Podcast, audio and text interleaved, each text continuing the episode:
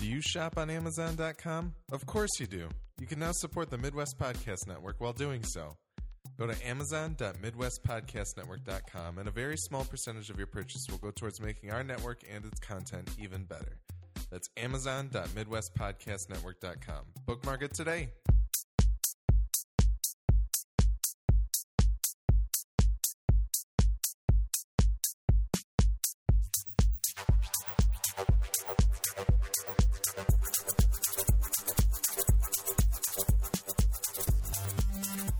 There's been a, a kind of a feels like a recent influx of a lot of like Detroit or Michigan mentions in movies and Yeah. TV shows. I feel like we've seen a lot lately. Usually bad jokes about the, the poor state of Detroit. yeah, that's been around for a long time, but uh, I feel like more characters like being from Michigan or having some sort of weird ties to it, which uh, is in the new guys actually. There were well, and wasn't there a movie a couple weeks ago that also had like a shitty Detroit joke? I Mm-hmm. think there was one in Captain America. What was the other movie we watched? There was one in Final Girls I remember. I was like, eh. like I like that movie a lot, but I remember going, oh, they didn't have to do that. I think I laughed at it. Yeah, I did. I chuckled, but like I remember just going, eh, that's low. Green Room? Did Green Room have it? They might mention Seems Detroit at some really point. likely. I think so. Fucking Green Room. Under the cherry moon, no. I do want, I do want to Jungle see Book? it. Yeah, you- I think. yeah, I, totally. think- I think you'll dig it. At least it's not Detroit. That was your first. That's his excuse. Shere Khan's from Detroit. well, welcome to the Midwest Film Nerds Oh. podcast. I'm Alex. I'm Nick. I'm Tim. I'm Willie. Willie, welcome back. Yeah, Been a long time. it has been a long time. Yes. Yes. Uh, today we're going to talk about some follow-up to listener feedback. We're going to go over some statistics from the summer movie wager. Willie's I going to love talk statistics. about. Well, yeah, I'm, they're I'm a fun. big fan. It's they're fun. Yeah. So Statistically, they are fun. yes, a hundred percent of the time, statistics are fun. So uh, Willie's going to talk about Keanu, I am. Yeah. and then uh, we, the Tim and Nick and I, are going to talk about uh, Shane Black's The Nice Guys. I'm back, but I'm not fully back. I'm, I'm I'm I'm dipping my toes in the pool. You're the of- day walker of this podcast. Yes, the daywalker. yes, absolutely. You're not back in black. Can I just before we keep keep moving on? I just wanted to say something. Have you guys noticed the horrible recent trend of like movies being turned into TV shows, like like what you mean Oh, every show? no, I've Lethal done? yeah. Weapon? And I there's an Uncle Buck show, guys. Well, Uncle Buck, and they just canceled. Um, they just canceled one Rush Hour. Rush Hour? They just canceled Rush Hour. But you've They also canceled got Damien. things. Yeah, yeah. Damien, You've also got um, like Bates Motel was probably the start of that, and then there's also Fargo and Twelve Monkeys. See, those ones take a concept, though. I think uh, they they take the concept more so, and these ones just feel like they're weird remakes of. Well, things these are the we've ones already that would be network television, seen. right, right, Yeah. The yeah. tr- Anyway, I, I'm sorry. I just want to say that Uncle Buck disturbed me to no end. I, was like, s- oh no, I saw that and I meant to put something in the group text and I didn't Yeah. say anything. I'm- so. That is so weird because you know everyone would say like, "Oh, well, if, if it's a like way to market it," but like, is Uncle Buck really like a huge selling point? Like, are, No. are people more likely to tune in because it's called Uncle Buck or tune out because Yeah. it's called Uncle Buck? I don't think anybody's going to tune out, but I think the the amount of people that that would pull in is so negligible that there's no reason for it to be I called. mean, Uncle unless Buck. they reanimated John Candy, I think I can effectively say I'm. Do you know who tuning plays out. Uncle Buck on the show? No, Mike Epps. is he the one from Resident Evil? Yeah. too. Uh, that's gonna all great. Nick's in. No. no, totally out. I'll just because I think myself and a lot of it would just go, "Oh, I'll just watch Uncle Buck." yeah, because it's really good. It was that. That was the most. I think that's the weirdest for me of the three of the th- of Rush Hour, Lethal Weapon. See, and but Uncle here's the Buck. thing. It might the thing that might Beverly be Hills Cop. good. The, Mm-hmm. the thing that might be good about it is that maybe it was like a show that they're like, this seems good, but we need something more. And then they were like, let's throw Uncle Buck on it. So maybe it's dumb that it's associated with Uncle Buck, but maybe it will actually be a good show. It looks like maybe a- maybe it will bring more to. But I don't know. It looks like a remake of the movie. That's what weirded me out. But same with Lethal Weapon. well, one. that's, that's I think the pilot probably We is. don't need to Yeah. discuss the Lethal Weapon. the trailer. pilot is probably this is this is Uncle Buck. yeah. But the idea of Uncle Buck itself is so like limited to that one Yeah. movie that to see where it goes from there, I would be kind of intrigued, but it's not. I'm not chomping at the bit. to It's watch not the show. choice. Yeah, it's really weird. But okay, I'm sorry, I derailed us, but it Feedback. was really bugging me. derailed the new television show based on the Jennifer Clive Owen, Aniston Jennifer. movie. Aniston. And, Aren't they based on the I Jizza believe in the that? Jizza. Yeah, yeah. yeah. Aren't they both? Who's that? There was and I there's think a- it's just the Jizza. Okay. Maybe Method Man. I don't think there's two members of the Wu Tang. No, just the one. Probably member. not. Yeah, and Clive Owen. Well, if you was he in haven't, it in the Wu Tang Clan? Um, I think they wanted to make him an honorary member, but he was just a little too British for them. well, if you haven't tuned out yet, and you want to tell us how, feedback at midwestfilmnerds.com is where you can let us know. We're also at MFN Podcast on Instagram and Twitter. Midwestfilmnerds.com has all previous 179 plus bonus episodes with full show notes, so you can skip over the spoiler terry and other things you don't want to hear. Uh, Amazon.MidwestPodcastNetwork.com. Go there and you can shop on Amazon. Part of your money will come to us. And there is now a support store on MidwestFilmNerds.com as well. You can go there to buy your Midwest Podcast Network apparel and uh, and donate to the show as well. Um, other housekeeping. Mhm. We have a new podcast on the Midwest Podcast Network. You. It's called Gone to Texas, a podcast about AMC's Preacher.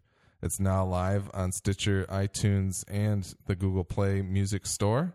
So go check it out there. We are recapping uh, Preacher after every new episode. So we're anticipating about 10 to 11, maybe 12. Epi- There's 10 episodes of the show. We might do like a postseason wrap up. Uh, but hopefully, Preacher will take off, and hopefully, our show will take off. And, you know, we'll have more. For those that aren't familiar with Preacher at all, can one of you two maybe give a little bit of like a just a brief synopsis about what, just in case somebody's like, I have no idea Yeah. what this show's about. go download our primer episode. Yeah, we have a primer episode on, on the show. Even then, we didn't really talk about what Preacher was, so that's funny. But uh, Did you guys talk about Primer? yes, It is on Netflix now, by the way. Primer? Yeah. Okay. that's good. Primer's good. Um, Watch Primer too. Preacher is based off of Garth Ennis's comic book. It was a 66 issue comic book. Uh, has to do with a uh, a preacher in a small town who receives some kind of divine power, and then things happen. And uh, and the show seems to be following suit in the pilot, which which aired this past Sunday. So please go check out AMC's Preacher and then listen to Gone to Texas. Let us know what you think of the show and give us some feedback as well. Um, there's a new Midwest Game Nerds out. We talk about Doom and Uncharted 4, so go check that out. That came out this past Monday as well. And that's about it. So we had Frame Friday this past week. Um, the winner, I, I it was 22 Jump Street, of Oh, course, yeah. courtesy of Tim. And uh, it's the frame of the scene where they're tripping on drugs, and Jonah Hill is in hell, and Channing Tatum is in heaven, pretty much. and um, so David Steele named the movie. Um, Gordon Rostovsky named the directors. And then also we had a few other people chime in with more information. You wrote in saying that Jonah Hill wanted to use a Nickelback song, but the band wouldn't allow it. And then uh, Alice Dare said that scene was the undoubted highlight of the film. Too few, few movies do drugged up dream sequences these days. And so there you go. But uh, yeah, That's speaking. one of the best drug sequences. Oh, it's really well, good. even the one the one in the first movie is yeah. fantastic. So apparently, Phil Lord and Chris Miller just need to do drug movies. Get drugs. Yeah. Um. I'll do that Fear and Loathing TV series. Yeah. Be helmed by them. Uh, speaking of Gordon, Gordon wrote in a couple weeks ago with an article that was on tasteofcinema.com, the 10 best horror movies of the 2010s so far. And when he sent that in, Tim and Willie decided that they would do some top 10s as well. So, guys, who wants to go first? Tim, kick it off, man. Do we- Okay. Do, we want to kick it off at number ten, or you want to do some some honorable mentions, or do those after? What do you think? Um, I'm, I'll list off my honorable mentions first. First, I want to say I don't know if I said it last time, but I think this top ten list is like I made this top ten list and I went, "Oh, these are good movies." Like I like all these, and I think sometimes because I know he was maybe a little bit more down on the top ten of the 2010s, if I remember. Somebody was, maybe the writer of the article, but I think we need to remember that not everything released in the 80s was grade A material too. Yeah. Like there's some garbage, and I think once we get further away from it, once some context, the '90s were pretty rough. Yeah, they're bad. Yeah, um, but this is, I think this has been was that pretty- when Halloween 3 Season of the Witch came out? That would that would be the eighties. That's still the 80s? Okay. Yeah, that's a high point. All right. That's a watermark right Was that there. when the Hellraiser with Paul Rudd came out? That was no, Oh, that was oh, oh, Halloween. Halloween with Paul Rudd. Rudd came out in Oh, the I'm sorry. nineties. Hellraiser with Adam Scott came out in the '90s. as Okay. well. So I there you go. apologize. So there you go. It's been a long time since we did a fight the franchise. My brain isn't in shape anymore. That uh, real quick. That that's in the works. okay, The good. next one. Good to know. We're we're getting back. We're getting back on the horse here. So. All right. Yeah. Maybe So- a hint. I'm trying to think of the movies that They're we're doing, and moving on I'm, I'm, I'm horses? going. Is there? A, Pumpkinhead rides a horse, doesn't he? oh, he- what? doesn't he on the cover? oh my god! That'd be, uh, does he? I think he does on No, the look cover. it up. he's gangly. I don't Anyway. think he could fit on. a Tim, horse. Okay. honorable mentions. I thought he did on one of the covers. Um, honorable mentions: Hobo with a Shotgun, The Babadook, Beyond the Black Rainbow, which is this really cool, like kind of like experimental, I guess, Tarek film. It's really cool. Uh, Detention, which is awesome. Barbarian Sound Studio, starring Toby Jones, my man. Uh, you're next, Lords of Salem, baby. No joke. and then the woman, the Lucky McKee movie, which um, a woman came in. Oh, about the woman, and and she's like to the video store where I worked for a little bit, and she's like, "Do you recommend anything?" And I kind of knew her taste. I'm like, "Yeah, The Woman," and she goes, "What? That was my number two movie of last year." And I go, "What?" I go, "You're awesome." And then she go, she goes, "Oh, you don't want to hear about that?" I'm like, "Yes, I do. Tell me your entire top 10. Tell me right now. Did she Yeah. know him like right out of the gate? Like Um, no, Okay. no. She's like, Were the "Uh, rest of them all disappointing? What's that? No, it was it was all yeah. I do not remember. I just remember the woman. Was Little Man on the list? Little man was not on the list. Sky Boss and the best day ever. So yeah, that's my honorable mentions. um, my honorable mentions: Black Death. Um, we need to talk about Kevin, uh, The Divide, The Collection, um, Krampus, uh, Tucker and Dale versus Evil. I saw The Devil, Paranormal Activity three, and The Kill List. I liked all those movies quite a bit. Paranormal Activity three. I, like that movie. a lot. The only Me too. movie I saw on that list was Tucker and Dale, maybe, and Krampus. You've seen you've seen Krampus. yeah, Um, you should see some of the other ones. There's some really good stuff. I love Tucker and Dale though. Um, we need to talk about Kevin. Is woo, it's rough. Who was, but who was the woman in that? uh, it is um, Tilda Swinton Oh, Yeah. yeah, and John yeah, yeah, Tilda yeah. Swinton and John C. Riley play. Tilda Swinton and the Flash, yes, the the the Flash. Ezra Miller. Oh, g- It's it's really good. So All right, okay. so on Number with 10. the list. Number ten, the first James Wan movie on here, Insidious Chapter 2 Mm-hmm. I actually like the second one better than the first one. I think the second one's awesome and weird and like such a great direction for the series. number ten, the Fright Night remake. Super surprising, but I liked it a lot. It was a lot of fun. David Tennant's awesome in it. Number nine, Black Death. Somebody gets killed in it. Number nine, the another remake actually, uh, Maniac with Elijah Wood. Oh, man, It's so crazy. I will never watch it again. I own two copies of that soundtrack on vinyl. It's really good. Have Uh, you listened to it? no. Dude, Oh, listen dude, to put it. one on, man. I haven't. S- side note: For everybody who knows, I have a billion Mondo vinyls. I have not listened to a single one of them. Cat in the brain, two copies. Cat in the Brain. Yeah, I li- that's the one I've. Li- no, not really. But You seriously bust one the, out, the dude. collector in me is like, I don't want to degrade these, so then I want to go and buy a third copy, and then I'm like, I'm ridiculous. The and shouldn't collector? be allowed to spend money. yeah. Are you the collector? The, the the collector is a movie about me dying because of the mental torment I put myself. I through. meant Benicio del Toro collector. Oh, that guy too. Just remember that that occasionally they want to be played. Yeah, I know. Yeah. My house will eventually explode, much like uh, the collector's uh, abode. I'm sure. I think we're talking about a different collector right now. We, we were going back and forth. I It was- cannot it was figure fast out and which loose with the, collector we're talking with about. the collector. Uh, anyway, I'm sorry. Fast and loose. All right. Uh, number eight, John dies at the end. Mm-hmm. Don Coscarelli, a phantasm. The book's pretty good too. Um, I can't remember. David Wong is the book, and there's a sequel out as well. So used to write for Cracked. Uh, number eight, Frozen, not the Disney movie, um, the Adam Green movie. That has a. It was. It was 2010, I think. I was like really surprised. Um, that has a death scene in it that really messed me up. Like it really like hurt me. and like uh, anyway, Number seven for me is Kill List. It's awesome and creepy. um, number seven for me is The Conjuring. Oh, it's, it's amazing. I think we all can agree on that. Yeah, Mm-hmm. Hmm? it might be James Wan's best so Mm-hmm. far. Got The Conjuring 2 coming out this summer. Yeah, I'm not super psyched about it. I'm not gonna lie; those trailers are doing nothing for me. But I don't think the trailers for The Conjuring did a bunch for me either. So I don't know that. Oh, man, wasn't the- the first trailer for The Conjuring like a scene from the movie? It, it was the kn- oh, it was the knock knock scene. It was the oh yeah, that was really good. That was really Yeah, good. yeah. um I oh yeah. Number six is The Conjuring. It's really good. it probably should be higher. Um, number six, Evil Dead remake. I loved it. Yeah. I uh, yeah, it was awesome. We have an episode about it. Listen to it. Yep.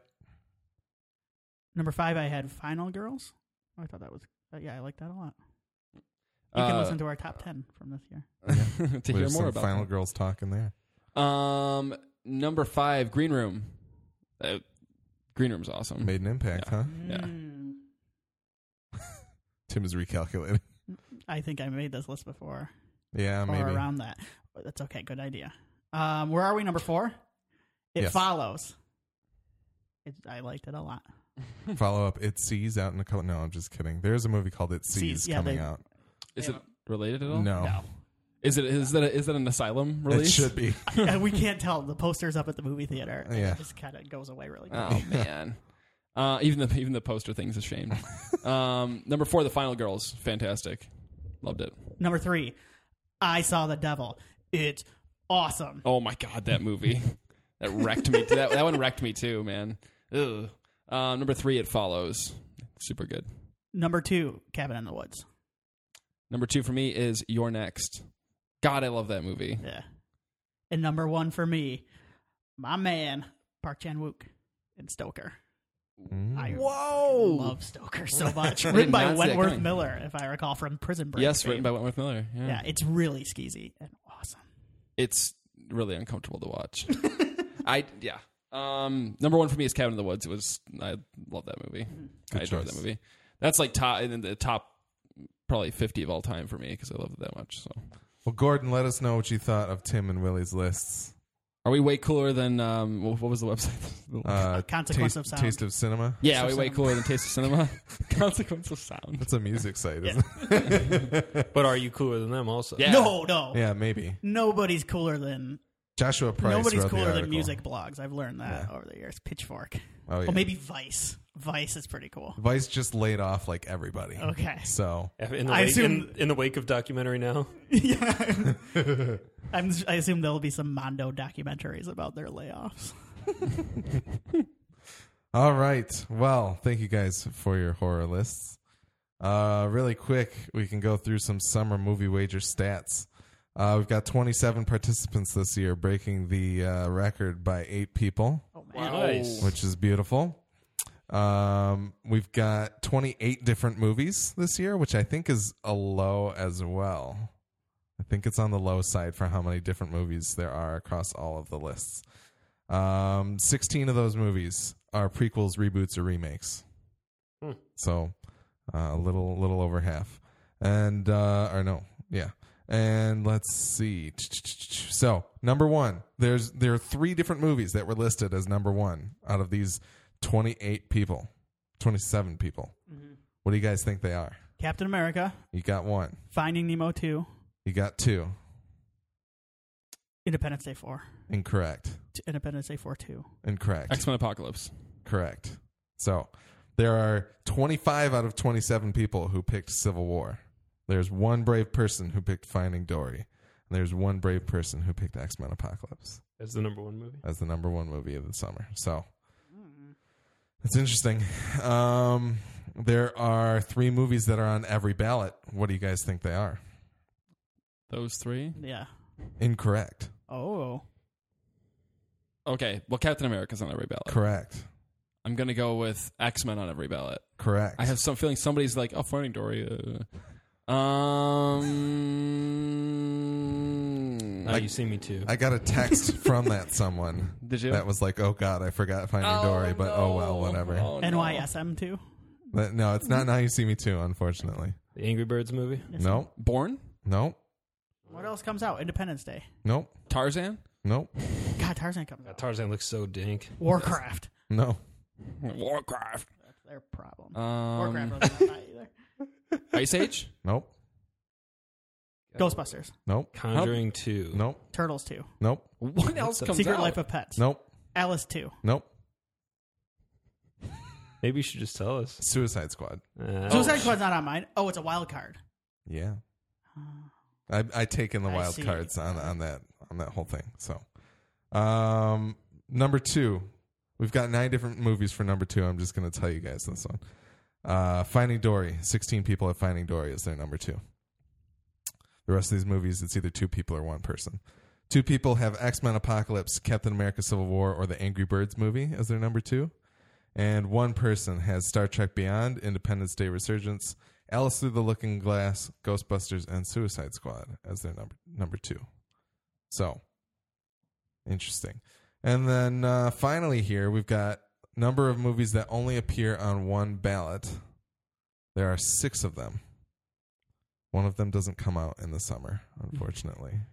and I don't think it was a late game switch. So I'm sorry, sir, who picked Fantastic Beasts and Where to Find Them, but that is not coming out until Oh, November. That's a bummer. hmm.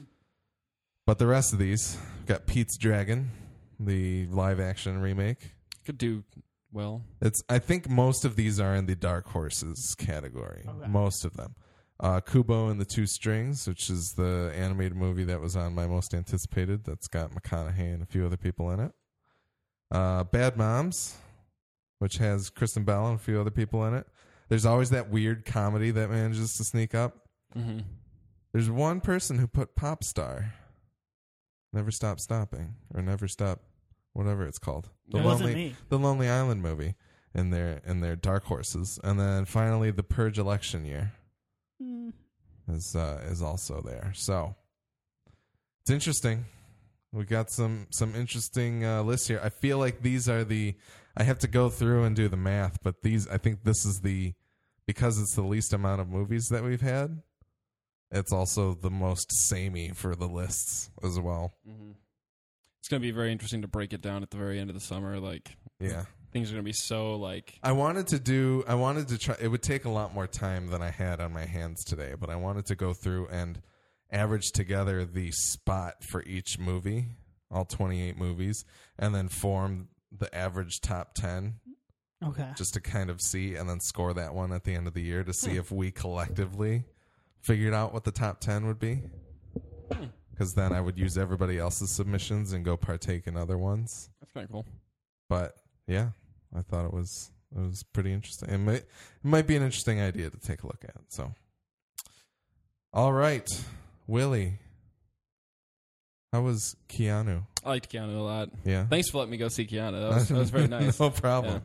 I want to see the nice guys. I just want to throw it out there, and I'm sure it's probably a better movie than Keanu. Yeah. but this is your last opportunity to see. I, I had to see Keanu. I'm a sucker for cats. Everybody, This- everybody in this room knows this. Keanu was directed by Peter Atencio, who uh, directed a bunch of the Key and Peele TV show. Uh, he's also directing a show called Jean Claude Van Johnson, whatever that is. Mhm. and uh, a few other things in here as well. And of course, this is the Key and Peel vehicle. kind of their first, I guess, well, their first starring roles in a big movie. I mean, they've been been in plenty of movies before, just Yeah. little cameo things here and there. But Yep.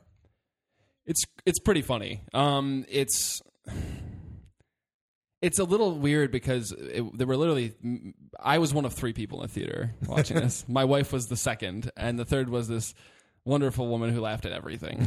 um, and Did she have a cat with her? she did not. Well, unless well, she had a really big bucket of popcorn, so she, The cat hanging out. might have been a cat in there. um, so I, I would I I wish I would have been able to see it with a crowd because I know the laughs would be like I'd laugh even harder. You know, one because you're more comfortable because everybody else is laughing. Yeah. Two because it's you, I don't know you just it's that communal thing with Yeah. comedy is where if you watch it with other people then This- They they will they will laugh at things.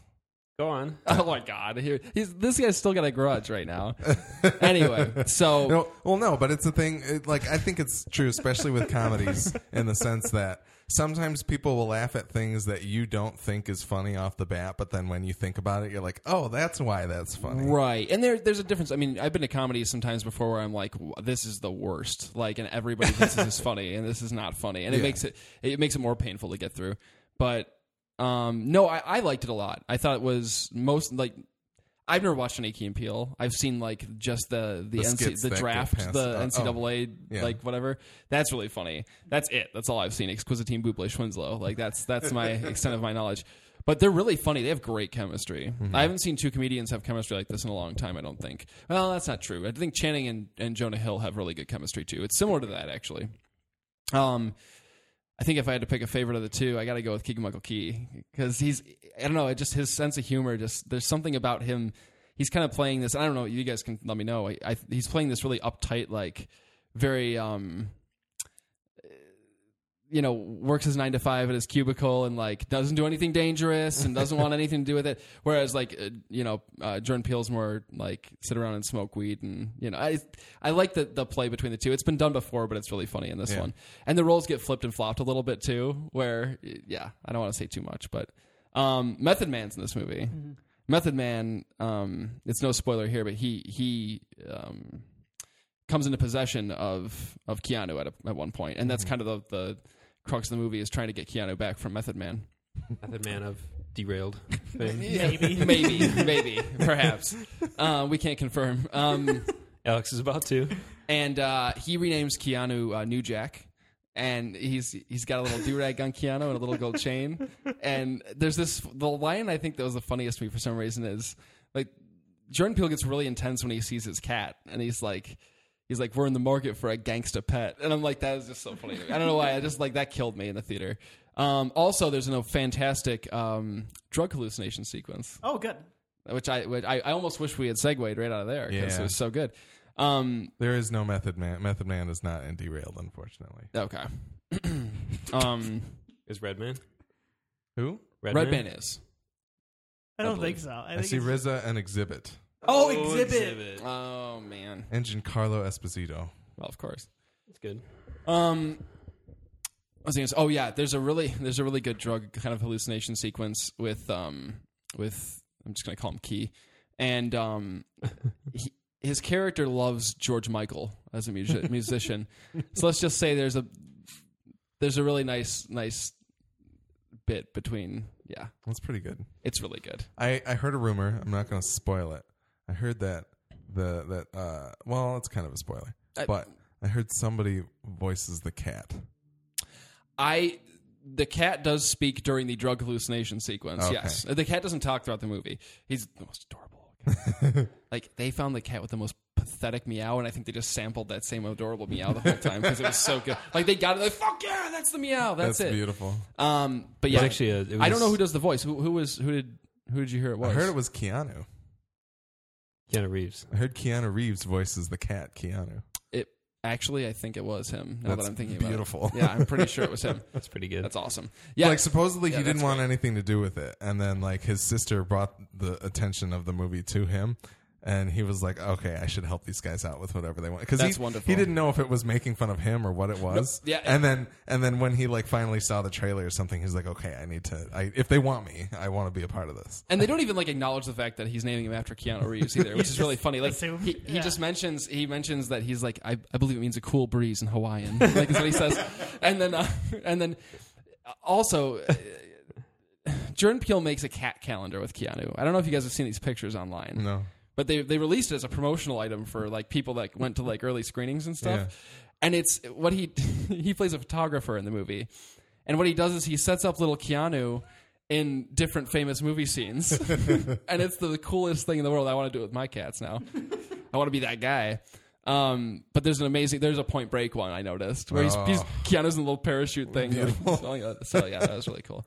Um, there's also a really good cameo from a famous comedic actress that I won't give away, but it's insane. It's like insanity. Like, I, it's really funny and really mean. But um, yeah, I'll tell you guys off the record if you don't care, but I won't do it for the for the listeners here. okay. Um, definitely worth checking out. Honestly, if you like their show, I think this seems like it would probably be similar to the stuff they do on their show. I can't honestly say I know that for sure, but they have really, really good chemistry. I think it's good for it's. It'd be great to rent. I mean, you probably can't see it in theaters at this point, but it'd be great to for as a- like a rental or something on demand. Um, it's fun. It's worth a, worth a look. You don't have to like cats.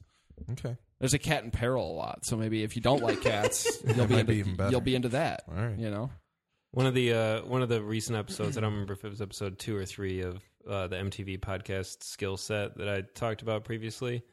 Um, they talk about uh, Amy Nicholson has on the woman who is the animal handler for Keanu, It's amazing. and they it's actually really interesting. 'cause She talks about how it was actually like eight different cats because they would age out so quickly as they're Yeah, filming. Wow. And they actually talk about how throughout the movie there's a lot of shootouts and like explosions and like and and like stunt rigging of like dust and shit flying through the air and how they have to go through this training process of training the cats to be okay with these conditions because they said that none of it's CG that there's actually these shootouts and squibs and shit going off and cats are running through it. you could tell like there's there's a there's a really cool ac ac an action sequence starring Keanu in the beginning where he's he's running around and there's like a shootout and stuff and like you can see like the squibs going off behind, right behind this cat and Yeah. I'm like oh my god I'm really nervous right now I don't That's And, know. and awesome. they talk about how they the the process that they go through with each of these kittens, and it's it's kind of hilarious. It just goes to show you where like what an insane industry it is, and where like money and stuff goes because they'll they'll spend all these weeks training a kitten to be used to it, and then they can film with them for like you know a couple weeks, and then they they've aged out and they have to train a new kitten. I'm showing them That's great. pictures of the Keanu Oh, calendar. Oh, it changed. Oh no. It's like the end of uh, Best in Show when uh, the two characters take calendar photos and they put their two dogs in famous movie scenes. Oh yeah, yeah, yeah. I always forget the name of, of uh, I'm blanking on both of them now. John Michael Higgins is one of them, and uh, the other guy from Spinal Tap, Michael McKean. Mm-hmm. Yeah, I remember an I just episode watched of that. Mm-hmm. That's it's so really awesome. funny. It's really funny. I remember an episode of the Tobolowsky Files where he talked about working on one of the Beethoven movies. Yeah. Uh, yeah, and he had he had mentioned too, and it, I my guess is they have to have the cat do certain things in this movie. That you know they have to have him jump on certain things on cue or scratch at certain things. And I remember Tobolowsky mentioning that on the Beethoven movie they had like a dog for each trick because they get Yeah. it, they teach a dog how to do one trick super well, always on point, always on command.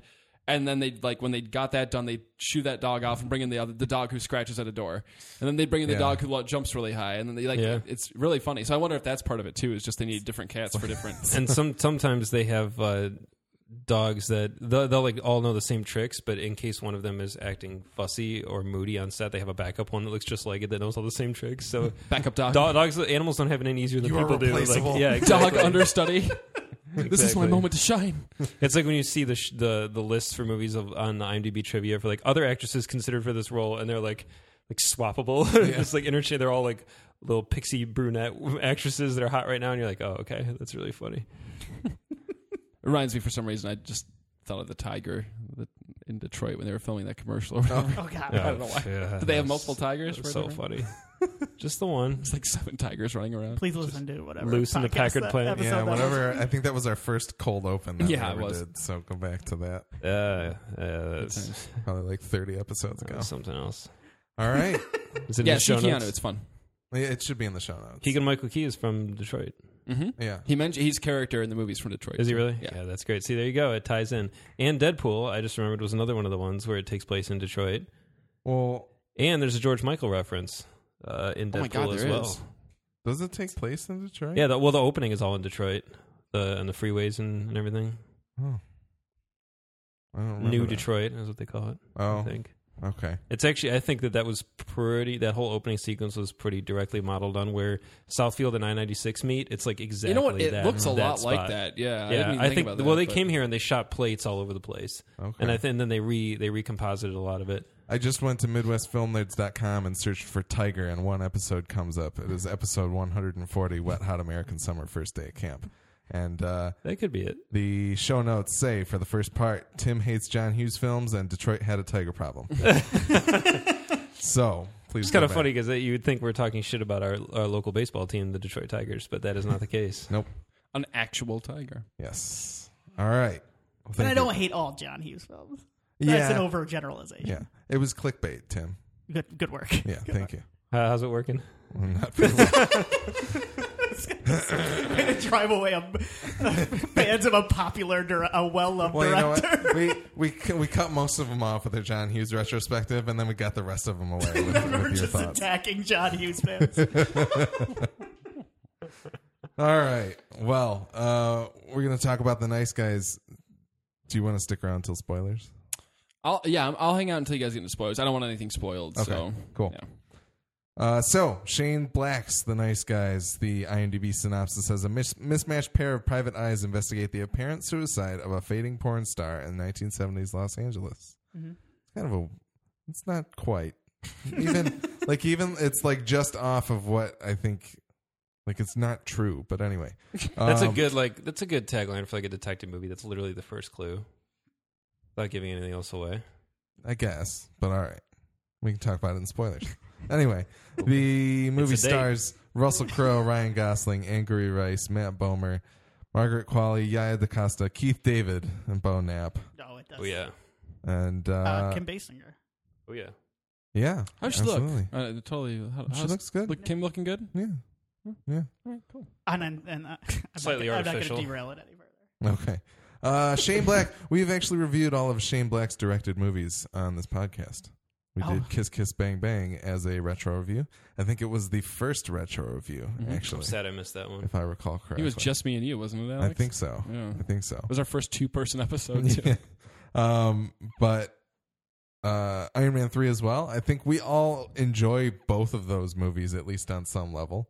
And uh, we were excited for The Nice Guys, as you probably heard in our most anticipated. So, uh, Nick, what did you think of The Nice Guys? You know, I had no time to really think too much about this since we saw it because my mind has been entirely focused on Preacher. Yeah. Um, why don't you throw to Tim, Tim, and then come back? What did you Okay. think about The Nice Guys? I can't stop thinking about this movie.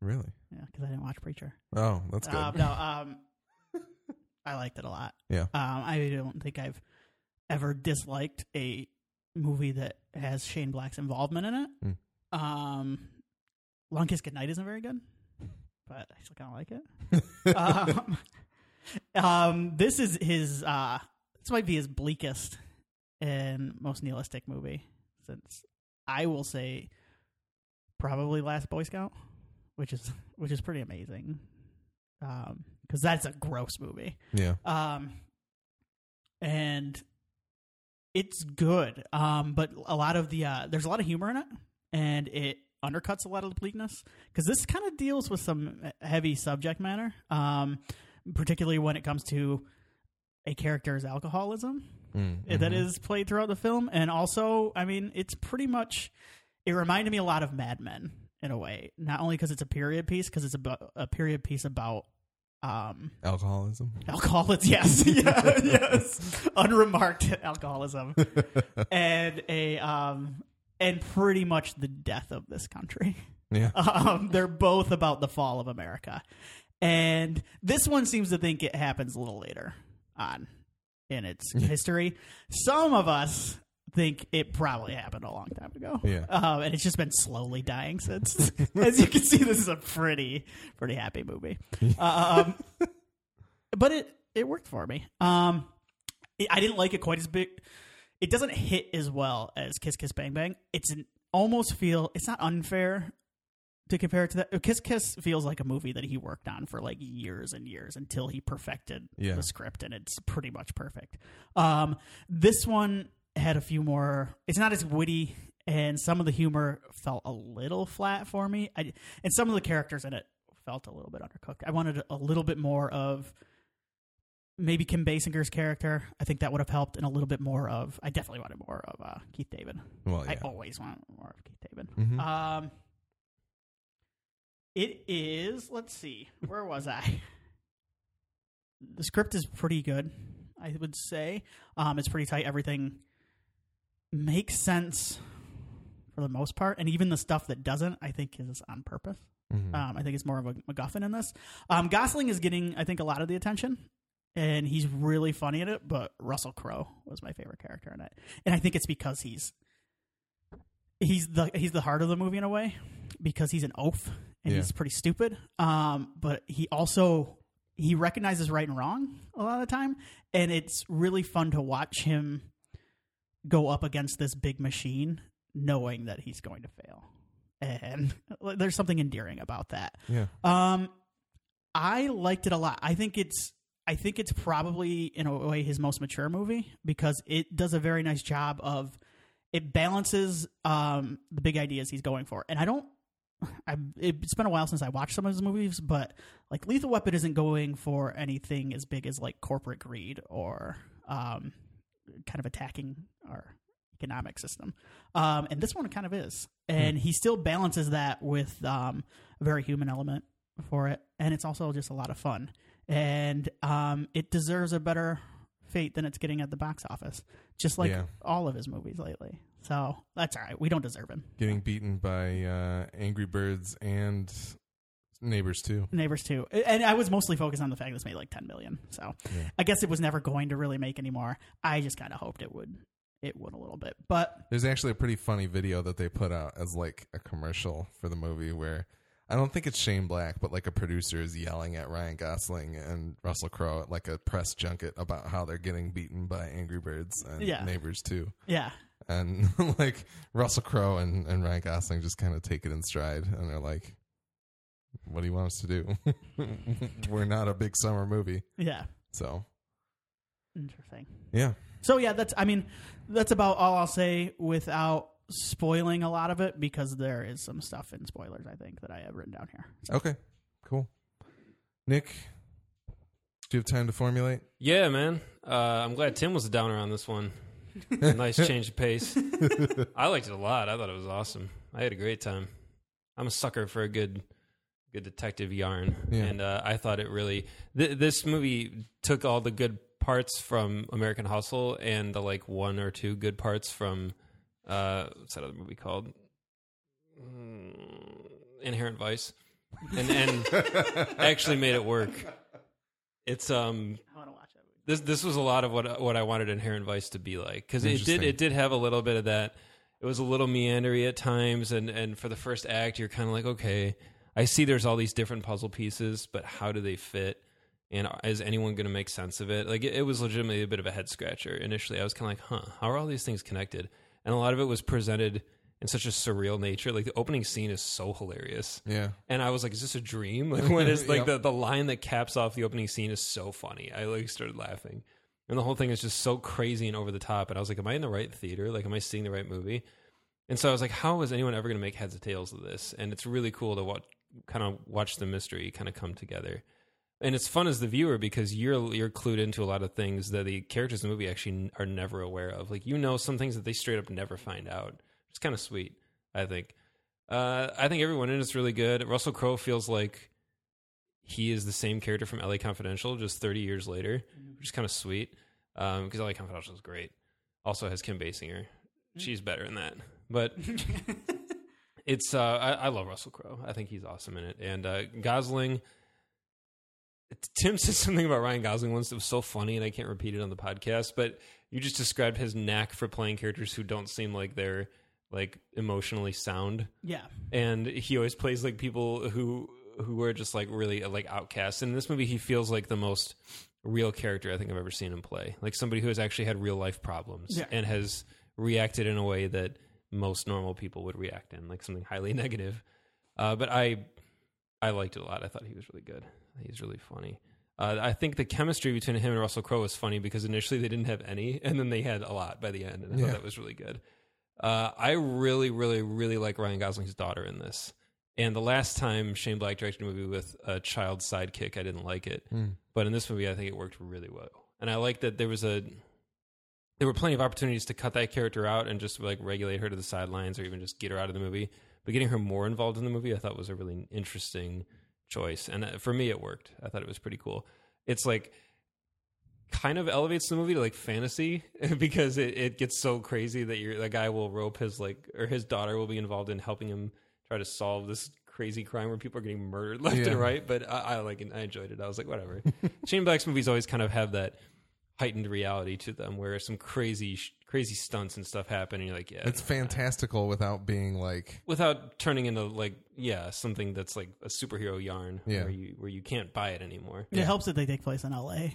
Where you Yeah. just go "Oh, out to L.A. yeah yeah Exa- exactly yeah exactly same with Kiss Kiss Bang Bang which Yes. is great yeah yeah uh, I really want to rewatch Kiss Kiss Bang Bang after seeing this because it's been a, it's been a few years since I watched it and I I just thought this was was great I think it nailed the the period really well it didn't go as over the top as like American Hustle but it felt pretty true and uh I don't know. I think it was. I think it was good. I liked the music a lot. I, I really liked everything. There was some really awesome cinematography in it. Some great shots. Keith David is, is beautiful, like you said. Mm-hmm. Well, you said it reminded me. You should watch Cloud Atlas because it has like five Keith Oh, I've Davids seen- in it. oh, I've seen Cloud There's a lot Atlas. of Keith Davids. I like Cloud Atlas. So do I. Alex has to watch it. I well, I saw it. You did? I fell asleep in the theater, but Oh. I Yeah. saw it. Well, I didn't. You fell like asleep it. in you the have to watch it theater. again. I fell asleep in the theater at like 2 p.m. it was 2 p.m. and I fell asleep in the theater.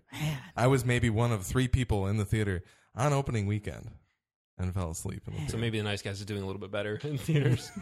but I would like to rewatch Cloud Atlas. Um, I'm sure there were other things about this movie that I really liked. I just haven't had time to really think about. But I think it just felt it moved along really well for me. I was I was really engaged the whole time, and I thought Shane Black has a he's really he's really gifted in the way that he can cram all of his characters with so many quirky character traits that in, in, in another movie with a lesser screenwriter you'd probably would be like oh my god these characters are exhausting like how many weird how many more weird silly quirky traits can they have but in this movie i was like totally along for it all the time i was like oh that's funny too and just little one-off sight gags and little things that the characters had in their homes or the way they acted that were just funny, like quick throwaway things that didn't need to be in the movie, but they were just a little dash of like, you know, paprika or something to spice it up. so I I liked it. Um, I'm sure some more will come to my mind, but yeah, Yeah. overall, I, I'm really glad we went and saw it and reviewed it, and I'm I'm actually really excited to watch it again. Russell Crowe was great. I'm glad Tim went right for that. Yeah. He needs another. I It's one of those guys I typically- want to keep seeing make like great movies. I typically don't like Russell Crowe that much. Or maybe it's not that I don't like him that much, but I don't think that I'm going to like Russell Crowe. And typically I think I end up liking him, Right. but I always forget it. he's kind of like he's kind of like got that Tom Hanks thing where you're like, oh, Russell Crowe again, and you think Yeah, like a little you bit. think you're just gonna stare at him the whole movie and go, there's Russell Crowe walking around with a gun or something, but he he manages to to kind of always get get under the skin of that character he's got to play and bring a little something to it, Yeah. make him a little bit different than just grumpy Russell Crowe. Um I also like Russell Crowe because he seems like an actor that like only acts so he can play his music. like Yeah. that's like his like his real passion is his band.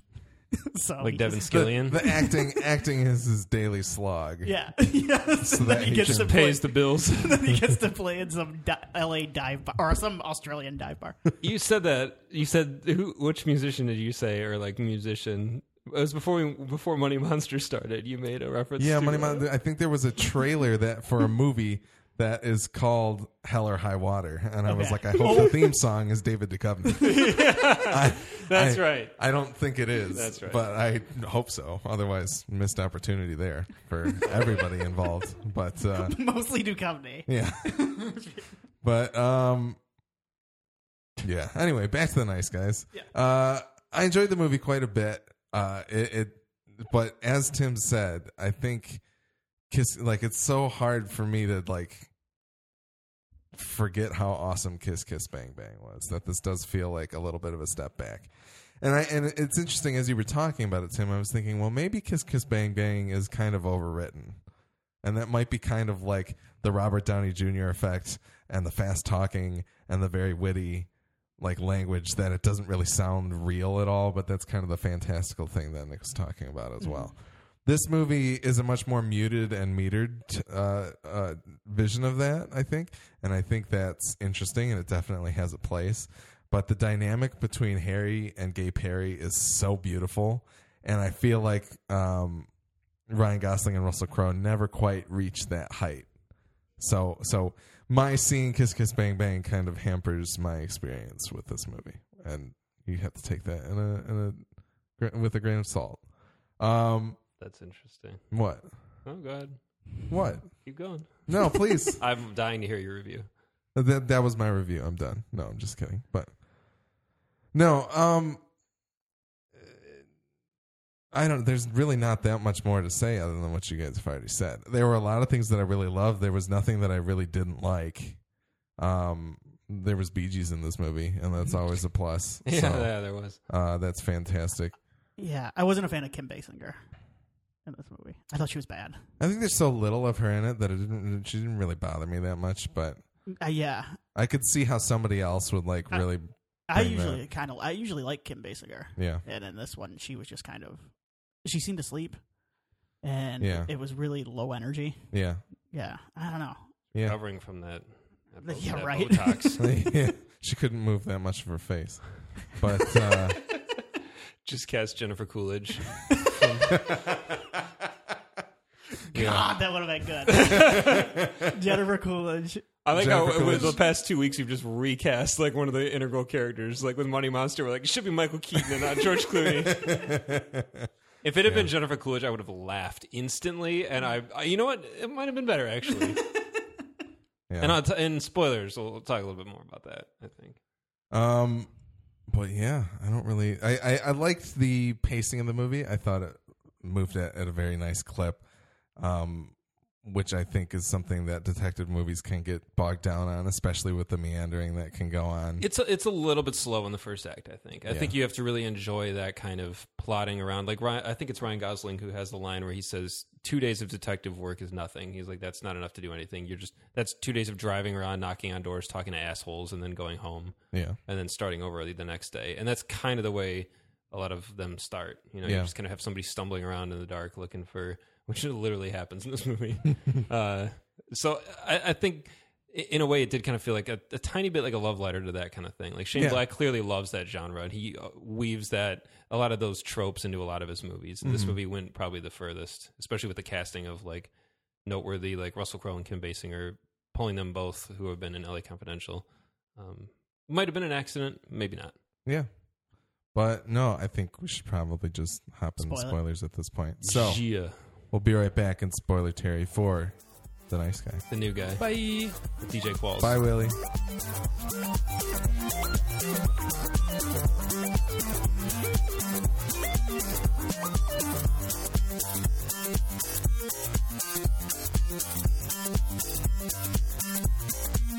right now. Yeah.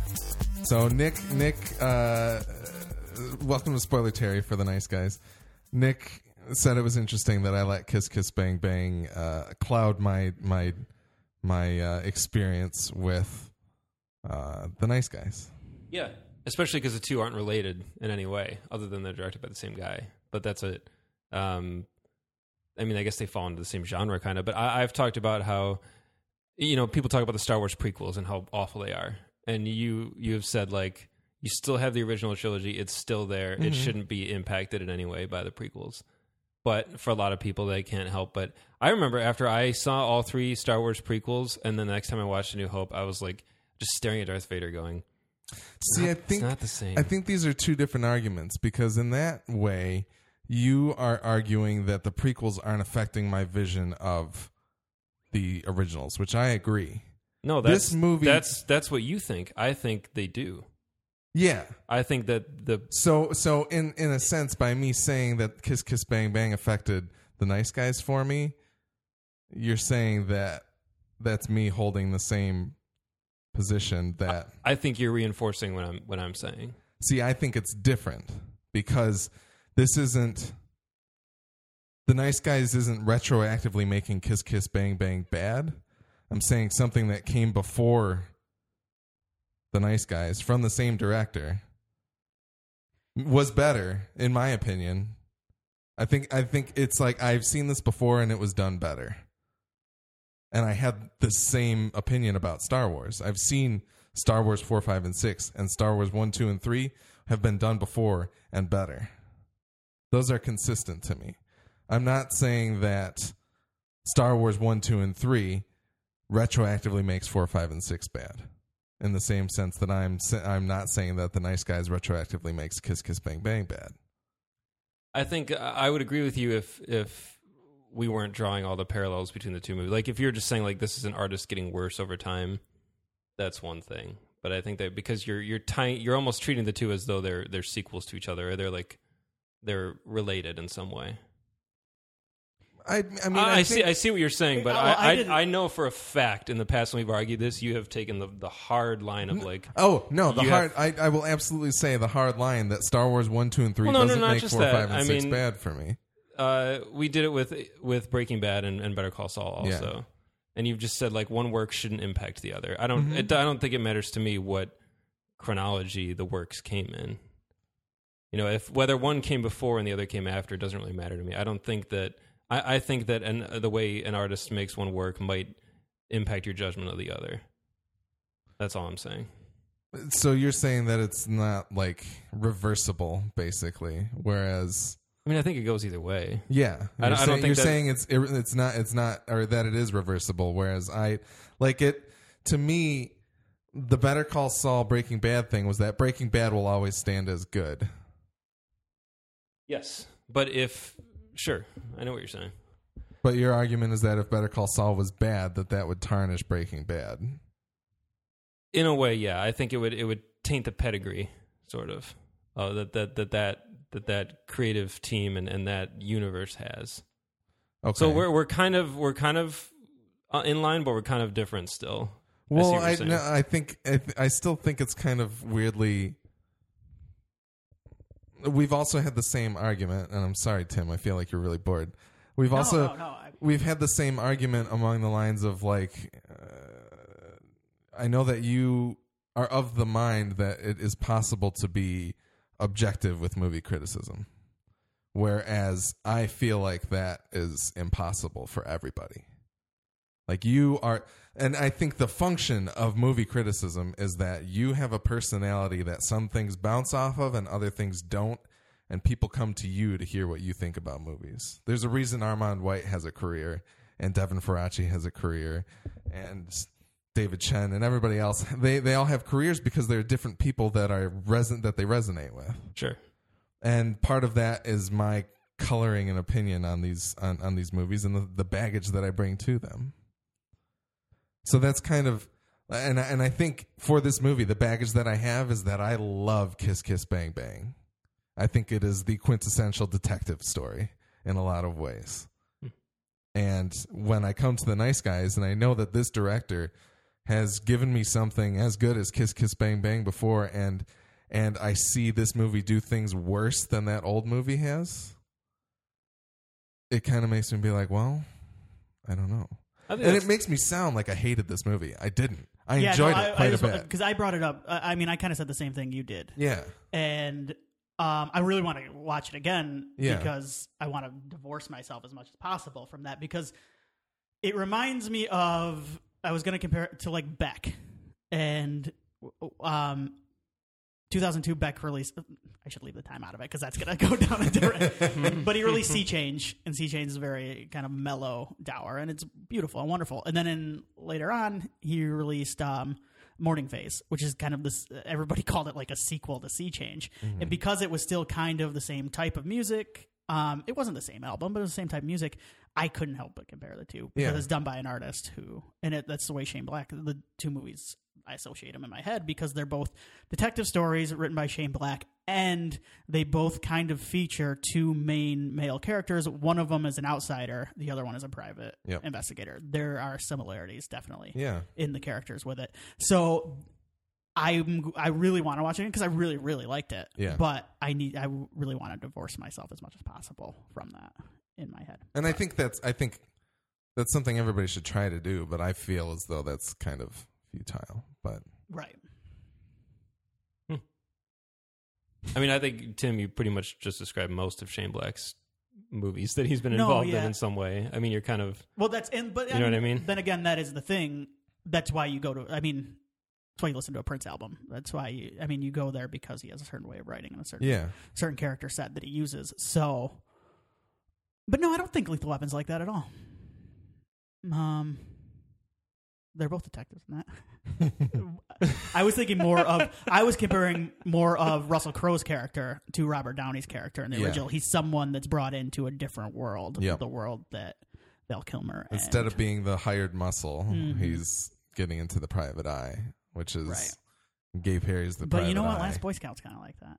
Yeah. Now that I think about it, I don't. know. so anyway, I, I just I, I just don't think it's fair to compare the two that much. That's that's I guess where I stand. and then I, that, I, I, I think- see. I guess I see what you're both saying. Yeah, and I don't think it it's, is it's either. kind of hard not to. but I'm doing it. I, I- yeah, I, agree. I agree that I don't think it's fair, but it's hard for me to overlook it. Hmm. So, all Fair enough. right. So into the actual movie again. Sorry for that detour. Um, We've had worse detours on this. yeah, that's true. Said this episode. Probably. Yeah, I was gonna say. that was just a long one. That was that was that was starting to flirt with the heated territory. I'm glad we're all mature enough now where we just go. Yeah, Okay. yeah. yeah, yeah. That We'll, almost that almost that could this could go pain and gain real real quick. we could take it there. Hopefully not. That's all right. It's really hot in this room, so yeah, it is. Wrap That, this will shit up. that'll that'll help it. But um, the heat of the battle. R- the really quick, argument. the synopsis is a mis- mismatched pair of private eyes investigate the apparent suicide of a fading porn star in the 1970s Los Angeles. I, for some reason, didn't draw the dot that it was a suicide, and for some reason, I wasn't thinking because Ryan Gosling realizes that it's not Misty Mountains and that it's actually this other girl. I, for some reason, didn't think that was what they were investigating. So that's why I said that comment about the synopsis. Yeah, I think that's that's kind of one of those things where the audience knows more than like I think every other character Yeah. in the movie says, Yeah, she killed herself or she or she acts maybe not suicide, but maybe like accident. Like Right. she drove off a cliff. But I don't think really that many of the civilians in the movie thought it was foul play. right. Oh, Yes.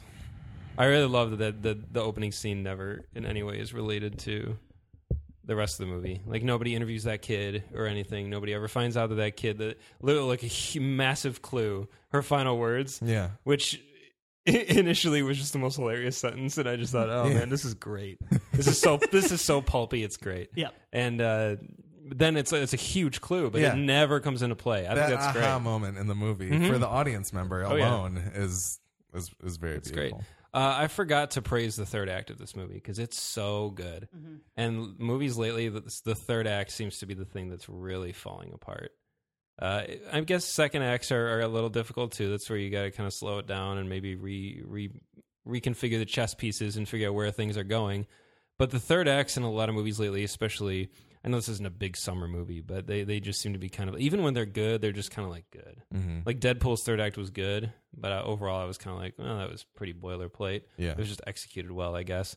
This movie's third act is insane. I mean, it's this crazy balancing, juggling act of like all these different characters all over the place in this hotel complex with all these different actions going on at the same time and all around this one film spool flying through the air and bouncing off of shit and being shot and thrown. Like it's awesome. There's I- the Ryan Gosling like Looney Tunes sequence where he keeps getting hit by cars and like falling over. Yeah, it's great. I was so having good. such a great time, and I was like, "Here's Gosling trying to dodge these guys." Meanwhile, Russell Crowe's having like the boss fight with Matt Bomer on the roof, and the little girls involved. Oh, Matt Like, Bomer's sweet. in He's this so movie. sweet. Yeah. He's really good. He's I, I so- totally forgot he was in it, even though his name was at the beginning. And Yeah. Kim actually said the same thing. She goes, "I love him. He's great in Glee." And she says, "He's." I saw his name, and then I was like, "Where is he? Did we miss him? Was he just in the background somewhere?" And I completely forgot until that door opened. And I was like, "And you sent the character poster like two weeks ago." Yeah. And I was like, "Look at Matt Bomer's sweet mole." Yeah. And then I totally forgot who he was, who who could be the hitman. It was just totally like Yeah. up in the air. And he was awesome. Yeah, they, they were they were all great. He's so like very weirdly looking. Like to me, it, he almost doesn't fit in the movie. Yeah. the way that he dresses and the look of His him weird and hair, everything. his He's weird like yeah, other- he's it's like very otherworldly, strange. He's super So- 70s out. Like, that was kind of like a really cool that had a cool effect to me I, I don't know if that was intentional at all i don't have the intelligence to like really understand what i was seeing there but The part where he comes across the uh, oh, the yeah. girl yep, through yep. happenstance. Yep. yeah And he Oh just my go, what does he just say? Wow. Yeah. Yeah. Didn't- That was Wow. my favorite part of this movie, actually. Yeah. Well, other than I loved, I loved the end when Yeah. when Russell Crowe becomes an alcoholic again. Like it's so bleak. It's so oh my god. It's it's Russell Crowe's arc in this is so good because it's a tragedy. Mm-hmm. Re- reverse arc. yes. Uh, yeah, right. Uh, his descent. Um, but I loved all. There's a lot of like happenstance and coincidence in this movie. Like Mm-hmm. things just kind of happen, and like you just you just go with it. Yeah. Like I mean, because things happen. I mean, it's kind of cohen brothers in that way Yeah. very much about like things ha- the chips fall where they may basically like Right. that especially him coming across her that way yeah, it It's almost just kinda has like a- slight echoes of. that's where the uh, cohen brothers movie would have ended Guy once he kills Ritchie. her. Some Right. Guy Ritchie stuff, too. yeah. Just a lot of happenstance working out in the Mm. favor of some character. yeah uh, what I, else? this movie had a, there's just Shane Black, man, just slamming the auto industry Oh, yeah, in yeah. Detroit. Like, it made Detroit out to be a bunch of criminals again. And I was kind of like, oh, man. yeah I thought it was well. Yeah, totally in Detroit too. But um, I thought he was. I thought he was taking down pretty much anybody. Well, And- that's the It's, Oh. it's true. It's Yeah. very broadly applicable to any kind of like lobbyist relationship, and It's just and interesting that government. uh, the that he that was who he chose to be the face of kind of Yeah. what he was going after, and especially when. And in this area, people are very sensitive about automotive stuff. Yeah. and uh, the, the the automotive industry was so for so long praised as the thing that kept the nation alive. So it's interesting to see characters that say like, it didn't really raise that question of like just because some bad things are happening, is it the greater good? Like you know what I Yeah. mean? Which would have been kind of an interesting thing for a character to talk about. Maybe that would have been a little more juice out of Kim Basinger to kind of say like, Mm-hmm. do you know? Do you have any idea how many jobs our industry? You know, is it worth taking down that? You know that kind of thing. Yeah. because that's always a great moral conflict in movies like this when a character has a piece of information. Say, is it worth tearing down the whole machine? How many people's lives am I going to destroy in the process? You know. yeah, I mean, think about what in this area, what the the the bankruptcy of the big three did in this area. I Absolutely. mean, devastated Metro Detroit, and it's in the news and stuff. And I'm sure for for listeners who are spread out elsewhere in the United States and probably even in the world, you probably I'm sure you remember. And it's kind of I'm sure it's kind of funny from afar, and even a way, in a way here, some people were, that weren't that affected by it were kind of like, oh man, our city, there it goes again. But I mean, shit, it was devastating. here. Yeah. Devastating. But in a way, it's almost kind of like if you're going to do a movie in the 70s, what other industry is that big? No, that's and that's Yeah, totally so fair. that's No, I kinda get like- it. I get No, it for sure. Yeah. It makes sense, even if, uh, yeah, I, I, I agree. You can't really, you could like kind of go after tobacco. I yeah. guess That, tobacco that was the only and other one that I thought about. But- maybe uh, oil. But Yeah. those those have been hit so many times before. I'm sure Shane Black was thinking like, who else can I go after? Yeah. Plus the the auto show is a thing that does travel around. Like it was a clever. It was definitely clever. Yeah. It's Just a little sensitive. Yeah. but it was definitely a, a great. A There's great, that Midwest Film Nerds podcast. There it is. for That's you. our Yep. spin. That's our spin. No Yeah. one else can take that. Nope. Uh, yeah, and then having like the the idea of the a porno playing at the auto show in the seventies was really funny. Like I was like, oh, this is gonna be great. Yeah, it was hilarious. I love, love, love the use of just the word porno because you don't hear that anymore. No. It's really funny. It's just porn. and so porno was just every time Ryan Gosling said, So in the porno movie, I was just laughing so hard. I was like, This is so great. And then the girl was constantly defending it. No, it's an experimental film. Okay. So when you guys were filming the porno movie, oh, that was so good. I liked the physical comedy of Ryan Gosling in this movie. I feel like he doesn't get to do that much. Particularly, I'm thinking him rolling down the hill That was after awesome. after play getting shot at by the woman. But then also, uh, as an adjoinder to that scene, him like sitting at the base of the tree, lighting the the match or his lighter or whatever, Yeah. and it giving you that glimpse of Sid Shattuck. Reminded me of the dead. Goonies for some reason. Oh yeah, it was beautiful. It was That was good. Yeah. it's very interesting and, and cool reveal to because because you get the audience gets to realize it just like a second before he does Mm-hmm. basically, and then he lights it another time, and then he sees it, and it was it's a very interesting little. The whole party scene was really good. Mm-hmm. A lot of fun. Yeah, Yeah. Oh yeah. Yeah. Um. No, I don't have much else to add. yeah, Uh, Um. Yeah, a lot of what this mo- uh, it just kind of feels like a love letter to the like lower middle class of that time. Yeah. 'Cause I remember a- I have a lot of family that work in the uh, auto industry, and I remember being a kid and like Mm-hmm. Mhm. the stuff they used to bitch about was like stuff in this movie. so yeah, so it was kind of funny. Yeah. Um, yeah, you can tell. And um, no, it's great. The thing I was going to say about the cast, if they had cast somebody other than Kim Basinger, Oh the yeah, thing about Kim Basinger is like she's so stone serious, like as an actress, Mhm. and it, I think in most things, and her the way she plays the character, and uh, just right off the bat, I was like, okay, she's a bad guy. Like I, I didn't even for a second think like she's she's innocent.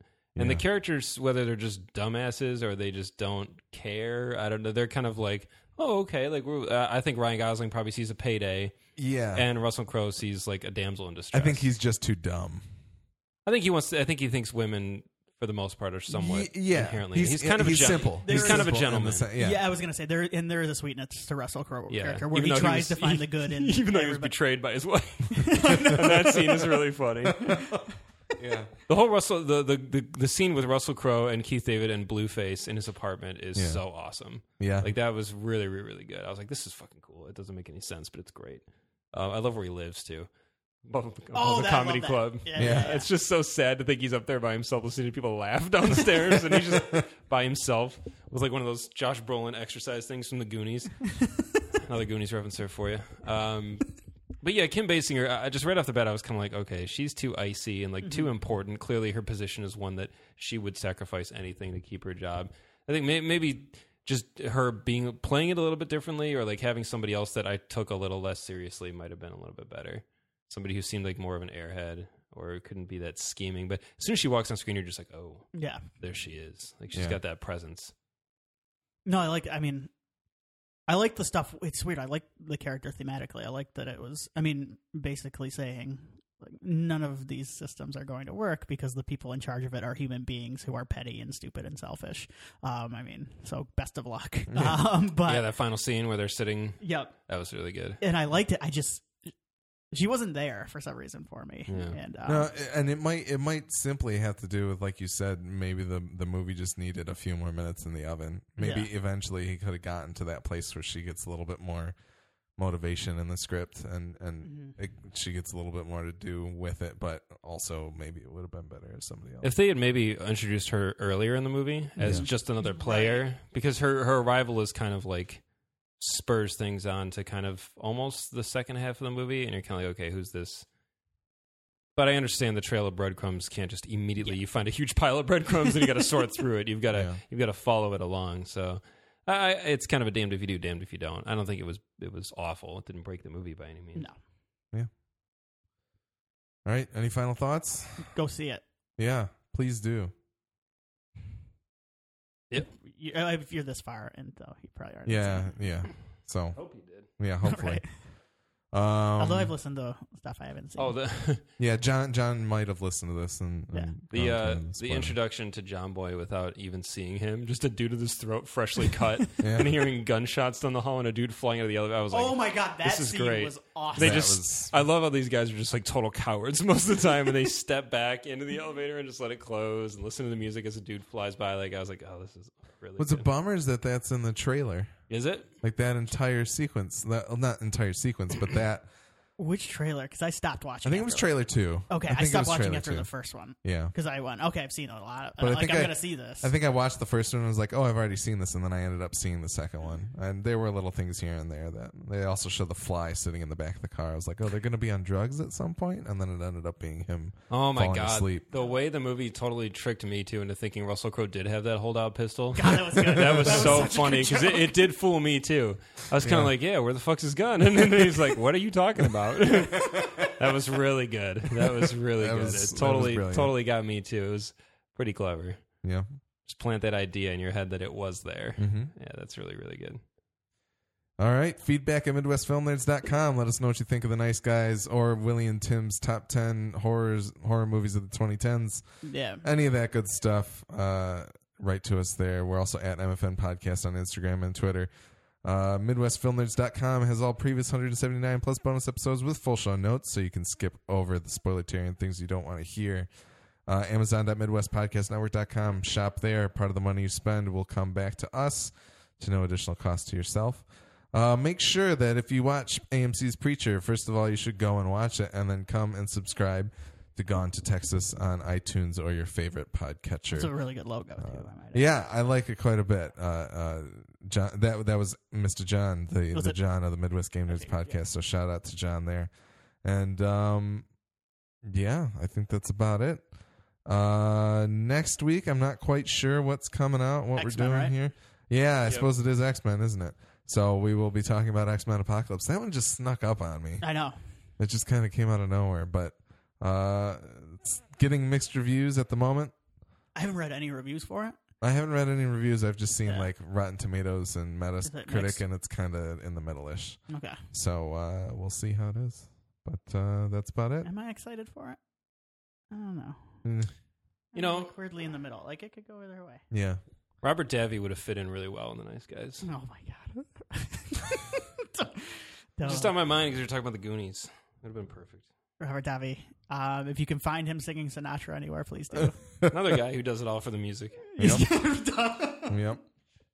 All right. Singing other people's music. Sinatra's. Oh my god! Someone I can't- someone went to a Robert Davi concert and like live tweeted it. I'm like, this sounds so good. That's beautiful. He just performs in Vegas all the time. He sings a lot of opera in the Goonies. It's pretty Does he? entertaining. Yeah. Uh, it's been a while. It's been a while. Yeah. Okay. All right. Yeah, okay. Kyle XY, go watch a movie.